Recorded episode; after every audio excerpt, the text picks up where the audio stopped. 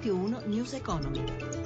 17.32, buon pomeriggio, ben trovati da Luigi Massi, chiusura in ordine sparso per le borse europee, Riccardo Venchiarutti dalla redazione di Milano, a te. È stata una giornata nervosa per i listini mondiali sulla scia del nuovo calo del prezzo del petrolio e del rallentamento dell'economia cinese, in più i mercati attendono l'esito della riunione della Federal Reserve fra poco.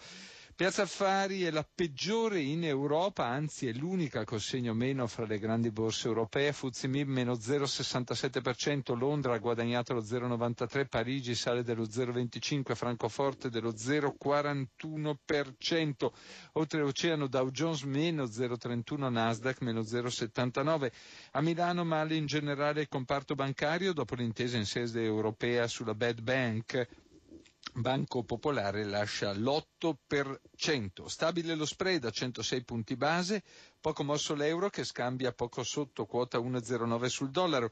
Il prezzo del petrolio in discesa, come si diceva, è a 31 dollari e mezzo al barile il VTI. Da Milano è tutto, linea Roma. Grazie Venchiarutti, andiamo avanti con la vicenda dell'Ilva di Taranto, terza giornata di proteste degli operai a Genova nello stabilimento di Cornigliano, mentre il Senato dà il via libera al decreto per individuare i possibili acquirenti del gruppo. Susanna Camusso della CGL esprime solidarietà ai lavoratori e chiede al governo un progetto per rilanciare il settore siderurgico. Sentiamo Stefano Marcucci. Il governo sarà presente all'incontro del 4 febbraio sull'Ilva nella persona del sottosegretario Simona Vicari, così come chiedevano i lavoratori di Cornigliano. La comunicazione arriva nel primo pomeriggio a Genova durante il terzo giorno di manifestazioni. Intanto a Roma il Senato approva il decreto per la vendita ai privati che stanzia anche 300 milioni per la continuità della produzione e 800 per il risanamento ambientale. Non è abbastanza, secondo il segretario della CGL Susanna Camusso. È aperto un grande punto di domanda sul futuro del dell'ILVA. Oggi c'è il problema che continuiamo a non capire, al di là del bando di vendita, se c'è un'idea del governo. Camusso, che ha già espresso solidarietà verso i manifestanti dell'ILVA, lamenta sul siderurgico come sulla chimica la mancanza di una vera politica industriale da parte dell'esecutivo e chiama in causa anche l'Unione Europea. La Commissione Europea non sta aiutando, visto che eh, invece di porsi il tema dell'industria siderurgica dell'Europa sta preparando procedure di infrazione, quindi direi non ci viene un grande sostegno sostegno. Infine da registrare l'intervento dell'azienda che fa notare come i tre giorni di agitazione sono già costati 6 milioni di euro in perdite finanziarie e un danno di immagine nei confronti dei clienti internazionali.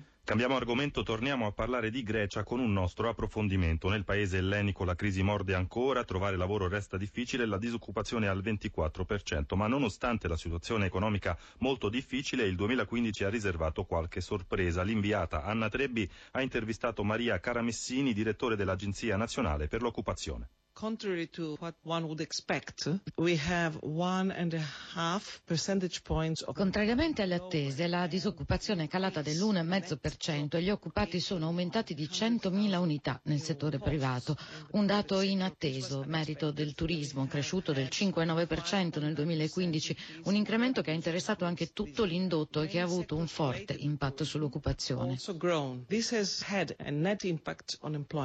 L'aumento dell'occupazione si è tradotto anche in un aumento dei salari? No, uh, no, i salari hanno continuato a calare. Secondo i dati della Banca Centrale della Grecia, la diminuzione è stata del 4% e il salario medio oggi si aggira intorno ai 900 euro al mese. Ritiene che la crescita dell'occupazione continuerà anche nel 2016? Yes, I... Sì, sono abbastanza fiduciosa. Se siamo riusciti a creare un 1,5% in più di nuovi posti di lavoro in un periodo di stagnazione, proviamo a immaginare cosa succederà quando l'economia ricomincerà a crescere. Ma i nuovi posti di lavoro sono contratti a tempo indeterminato o a termine? Il 56% dei nuovi posti di lavoro del settore privato sono contratti part-time, il 44% è a tempo pieno e indeterminato. Non è un risultato di cui andare orgogliosi, ma credo comunque che sia un risultato positivo. News Economy a cura di Roberto Pippan torna domani alle 11.32, podcast all'indirizzo newseconomy.rai.it in regia Ezio Bordoni, da Luigi Massi buon proseguimento d'ascolto su RAI Radio 1. Radio 1 News Economy.